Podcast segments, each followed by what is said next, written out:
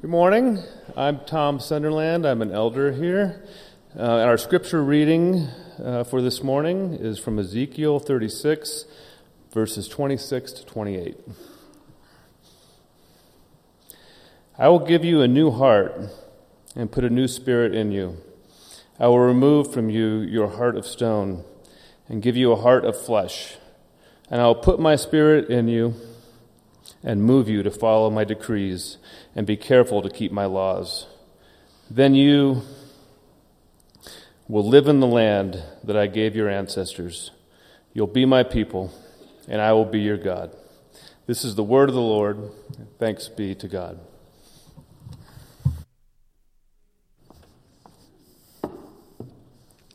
Thanks, Tom. Well, as is our uh, practice for this series on the Holy Spirit, we're going to uh, light a candle to remind us of the beauty and the warmth of God's presence with us as we gather to hear from His Word. As we do, I want to share with you a beautiful prayer from um, A.W. Tozer, The Knowledge of the Holy, that has been a gift to me this week. So let me pray this for us. It's up there because it's pretty dense. Would love for you to follow along you can just do so silently. Lord God, when we attempt to speak forth thy wonders, our words, how poor they seem, and our speech, how unmelodious. When we consider the fearful mystery of thy triune Godhead, we lay our hand upon our mouth. Before that burning bush, we ask not to understand, but only that we may fitly adore thee, one God in persons three. Enlarge and purify the mansions of our souls, that they may be fit habitations for thy Spirit, who does prefer be- before all temples the upright heart and pure. Amen. I love that. I love that. There's always something uh, weighty and significant uh, in the opening of God's word before you to encourage you in life with God, but especially when we are speaking specifically of the Holy Spirit and the mystery and wonder of God. So that has been uh, a sweet prayer for me this week.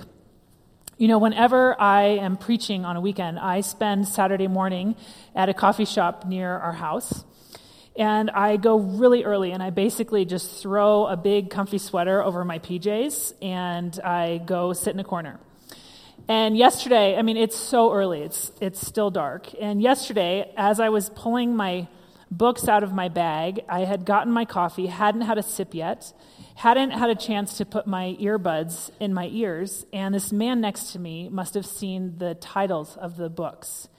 And as I'm taking off my coat, he says, Can I ask you, what do you think of the Trinity? I was like, oh gosh, I'm still in my pajamas. I'm just not ready to talk with you. And so I just said, like, the first thing that came to my mind after, oh, I wish I had listened better to Eric's sermon last week was, um, well, I'm a big fan. and he said, okay, interesting, which felt like an invitation to keep going. And so on we went. And we had this very interesting conversation, and I was there for probably at least four hours. So was he. He decided to just also be there for that long. Um, and he told me that he believes in the Dharma Trinity, and he told me all about it. I asked him, tell me all about it. And after he did, I asked him the most honest question that came into my mind. And I just said, So, what is the origin of it all? And he thought for a moment, and then he said, nothing.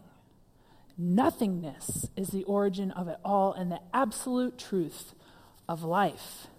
So I just repeated that back to him. Nothingness is the absolute truth of life.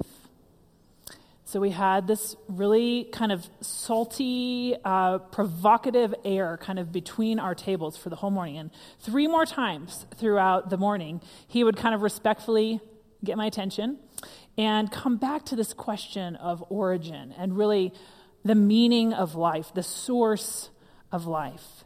And it was especially provocative as I was working on this sermon about the Holy Spirit, and he was apparently coming up with answers to the questions that I was giving to him.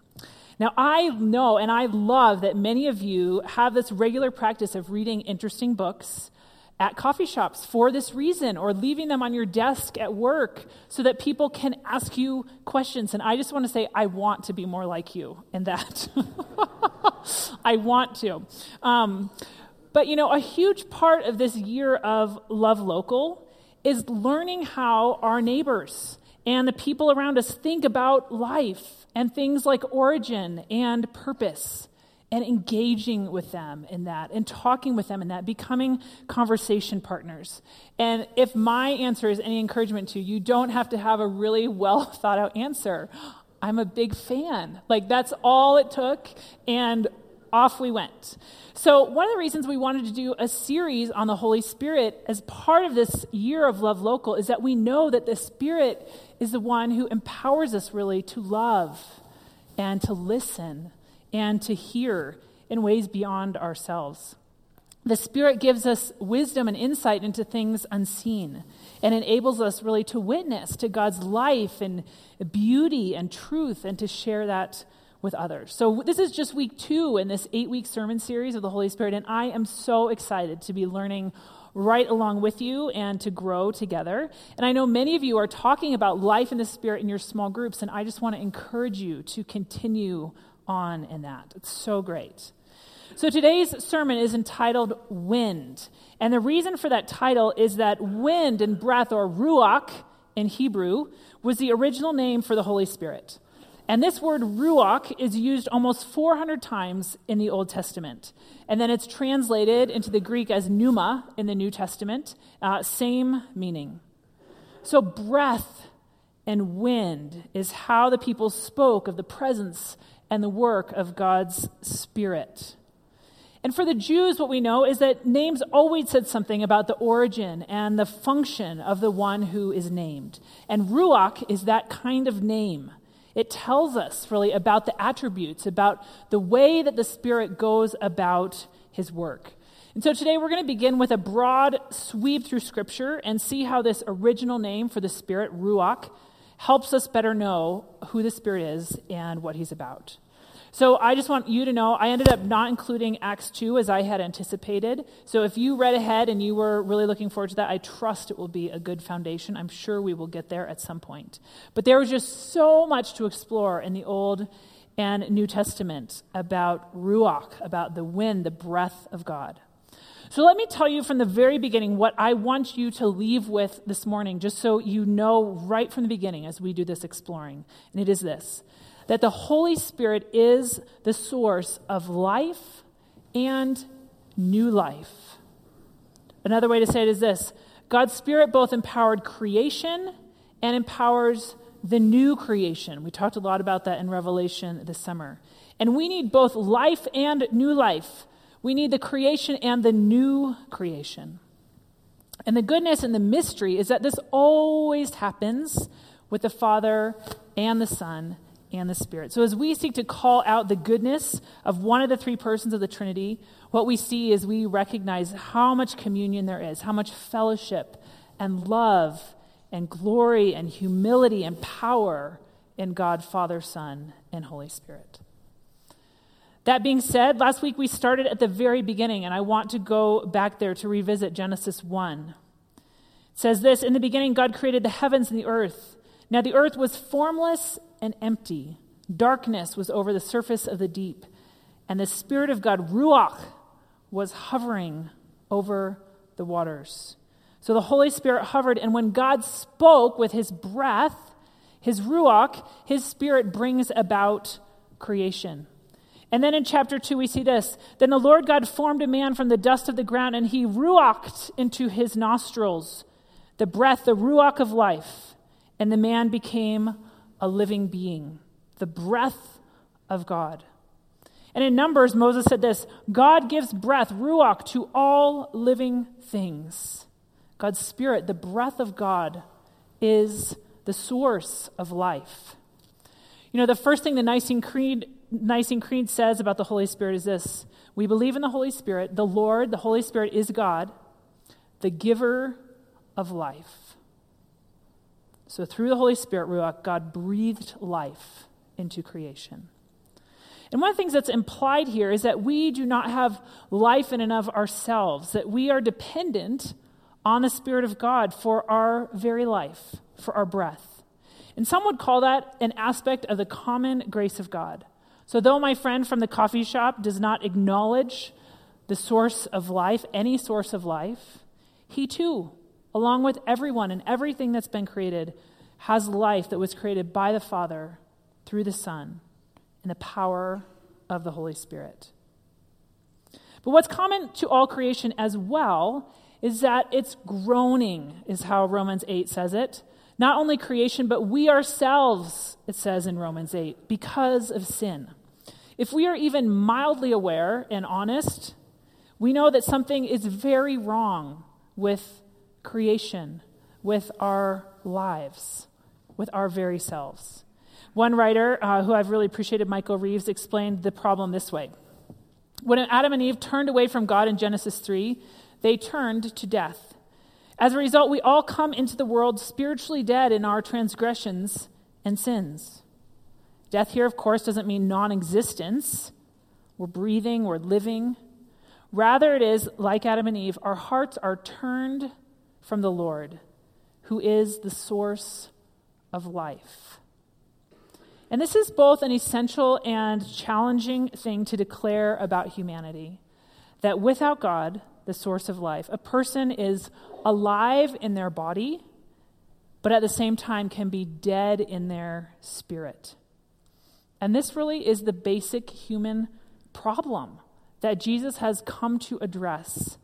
That sin has made it so that we are born into the world with hearts turned away from God, away from the source of life.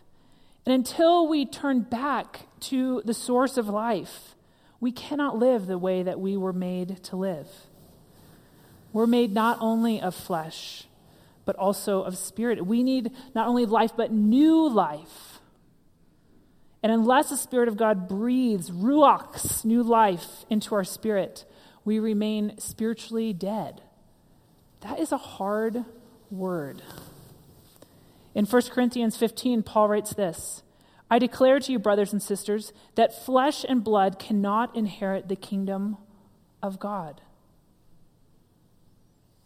One of the conversations that best captures the longing of creation for new creation, of life for new life, of flesh and spirit is John 3.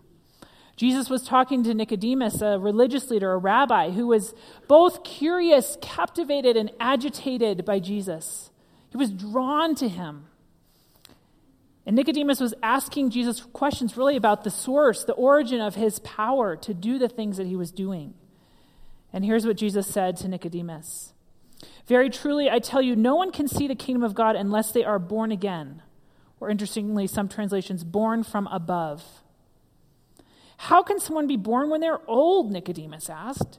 Surely they, they cannot enter a second time into their mother's womb to be born. Good point. Jesus answered, Very truly, I tell you, no one can enter the kingdom of God unless they are born of water and the Spirit. Flesh gives birth to flesh, but the Spirit gives birth to spirit. You should not be surprised at my saying, You must be born again. The wind blows wherever it pleases. You hear its sound, but you cannot tell where it comes from or where it is going. So it is with everyone born of the Spirit. This is where we get the language of being born again. And that's gotten a bad rap in some circles for many different reasons, including this oddity of even the idea of crawling back into your mother's womb. But again, being born again or spiritually born is absolutely essential to the Christian life. But I feel really sympathetic to Nicodemus in this place. We have 2,000 years of standing on the shoulders of people who have wrestled with what it means to be born spiritually, rebirth, new creation. But I can imagine him wondering, Jesus, what are you talking about to be reborn? But what Jesus is saying is that unless the Spirit breathes new life into you, you will remain spiritually turned away from the source of life, spiritually dead. We need to be born spiritually. And Jesus uses, you can hear this ruach, this wind, this pneuma language of wind and breath, and also the baptismal language of water. It says that in order for us to see the kingdom of God, to live as God created us to live with his life in us, you must be born of the Spirit, born again, born from above. Dale Bruner reflected on this passage and he wrote this about the work of the Spirit. He says, We do not know where the wind we feel in an open field is coming from, nor do we have any idea where it's going, but we know its reality by its effects, palpable and visible on and around us. This is exactly the case with the Spirit and everyone born of the Spirit. The Spirit's coming is incalculable and deeply mysterious. We cannot canalize, program, or regulate the Spirit's coming. He is entirely sovereign and unmanipulable. I love that. Holy Spirit is God Himself, God at work. And Jesus, it's clear that we need new life. We need to be born of the Spirit. But it's up to us for God, it's up to God to do that in us. He is God and He is sovereign. He will do that in His way. I think one of the words of uh, encouragement that I would give to you is this it's from Ezekiel that Tom read earlier. Ezekiel is often called the prophet of the Holy Spirit. And he spoke of this too, and he, uh, this is what Ezekiel writes. This is what the sovereign Lord says I will give you a new heart and put a new spirit, ruach, in you. I will remove from you your heart of stone and give you a heart of flesh. I will put my spirit in you. So we participate with God in, in being open and sharing the gospel and uh, opening God's word and being together. But the Spirit of God will come and breathe his life into us. We need not be afraid, but we also know that God will do that in the way that God will do. The life that the Spirit gives to us is not some abstract thing. It's actually not a thing at all. The life that the Spirit gives to us is His very self, His presence, that we might know and enjoy Him and enjoy the fellowship of the Father, Son, and Holy Spirit.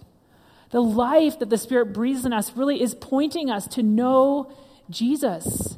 He opens our eyes to Jesus in Scripture as we worship, in the lives and the words of others, the experiences that He gives to us. These are ways that we both avail ourselves to the work of the Spirit and trust that God is going to do God's work to fill and use and transform us to give us new life. There's a group called the Bible Project, and I love their work. And they've created a three and a half minute video about Ruach, about the Holy Spirit and the way that the Spirit works. So much is in there. You can just go on YouTube if you want to watch that again. The Bible Project, Holy Spirit, uh, great uh, resources there.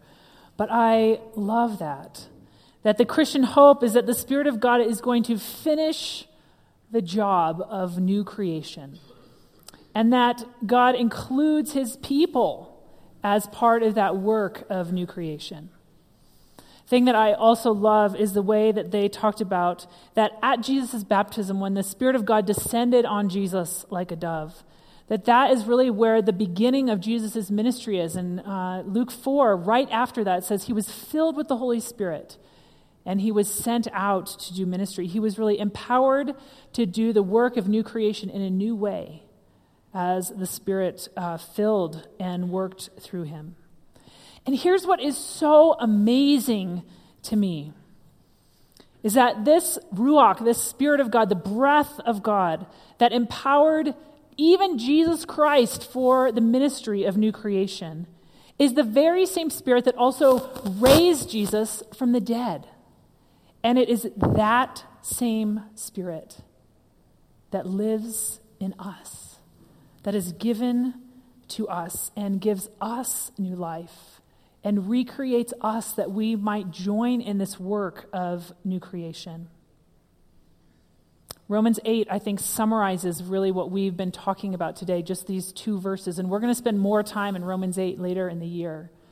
But I love this summary. He says this But if Christ is in you, then even though your body is subject to death, again, our flesh, because of sin, the Spirit gives life because of righteousness, and that is the righteousness of Christ. And if the Spirit of Him who raised Jesus from the dead is living in you, He who raised Christ from the dead will also give life to your mortal bodies because of His Spirit who lives in you. This is such an incredible word of hope that we know ourselves to be people of flesh. We know ourselves to, with mortal bodies. But this promise, because of Jesus, because of his death and his life and his resurrection, and the gift of the Spirit of God living in us, that we are made new creations, that where we were dead, that we have life. And that the same spirit that empowered Jesus to be about that work of new creation is the same spirit that comes and dwells in us and empowers us to join in what God is doing. It's really an amazing thing. An amazing thing.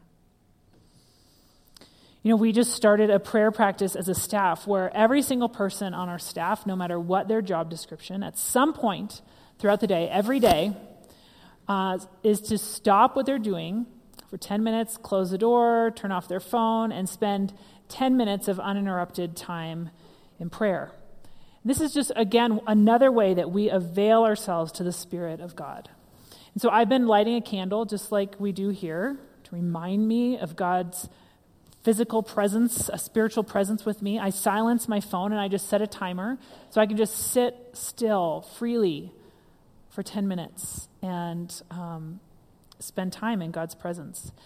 And even working at a church, we need accountability to do this every day and encouragement to do that. And I would just love to invite any of you who want to join us in that to take 10 minutes to be still before the Lord. I know many of you already do that. But join us in that. We pray for you. We pray for things going on in the church, love local stuff in the community. But I, um, on Thursday, as I was praying, this caught me to be funny because it just came up in my own spirit when I was praying. But I actually, um, as I was sitting there praying, I looked down, like as I was peering into my own soul, and I said out loud to the Holy Spirit, What's it like in there with all those hormones? And it was really like, that was my feeling like, I'm so sorry that this is the. Uh, atmosphere that you live and dwell in in my body. Some of you know what I'm talking about. Some of you know what I'm talking about because you live with people who know what I'm talking about. But it was like I was saying, can you really do anything with me in here? Like, if the Spirit of God who raised Jesus from the dead is living in here, like, oh, I'm sorry. I'm sorry that this is how it is. And I think all of us sometimes have that, like, what's it like in there with that fill in the blank? What's it like in there with my anxiety? What's it like in there with my misordered affections? What's it like in there with my lust, with my anger, with my depression? And I think sometimes we want to say, like, oh, it's okay. Probably I just need to kind of get off the front lines because there's too much of this going on. And this Holy Spirit didn't really answer me my question about my inhospitable hormonal environment, at least directly. But this is what I have noticed as I've spent time looking at the breath of God, the wind of God, the Ruach. You know, we have a responsibility. At, in Advent, we talked about prepare Him room. That one of our responsibilities is to uh, be open, to say, Lord, I want to be a place where you would dwell, where it would be good for you to dwell. We prayed about that at the very beginning, that we would have spacious and holy mansions in our soul for the Lord to dwell. But the reality is that God knows that there are places that are full of chaos and full of darkness and even death in us. And this is what I want to encourage you is that the Spirit does his work where there is chaos and darkness and death. It's precisely out of chaos and darkness that the Holy Spirit broke. He breathed, he breathed his life and beauty and order into all of creation. And if he can do that with the darkness and the void, he can do it with you in your heart. I love what the Bible Project video said. The Spirit still hovers over dark places today and points to Jesus. And that's what the Spirit does in us as well. That if there are dark and disordered and even dead places in you and in your life, don't be afraid. That's where the Spirit comes and brings new life and new creation. And that's precisely where He needs to come and breathe on you. It's the very Spirit that rose Christ from the dead. He is not put off by hormones, He's not put off by darkness. He comes and He breathes new life. He comes and he does the work of new creation in the places where it is needed. So I want to invite you to invite the Spirit to come and bring his presence, bring his life giving breath to blow through your soul, to bring new life and new creation. That is the work that the Spirit wants to do in us. And he wants to do it through us individually, but also as a whole church. Spirit, come and blow your life through us. Wake us up. Renew what is dead. Awaken. Give us new life. So don't be afraid to avail yourself to the Spirit, to be opened to the breath of God, the very presence of God to come and dwell in you. Let's pray. God, you are so kind. You are so gentle. We thank you, God, that um, you do your work, that you delight to come, that you want to transform what is dead to being alive, that you are about the work of new life and new creation. And we know that in ourselves.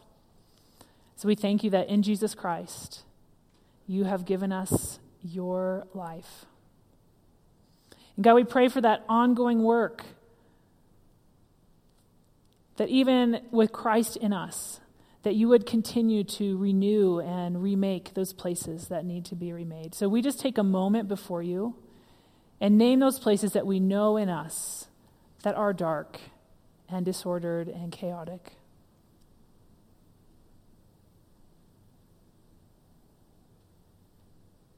God, as we name them, God, we uh, open ourselves to you, to your presence. We need you. We need your new life. We need your life giving breath to blow through us. So, God, we pray that you would have your way in us. We want to join you in this work. So Lord, thank you that you invite us to be part of what you're doing. We love you and we thank you. In the name of Jesus, amen.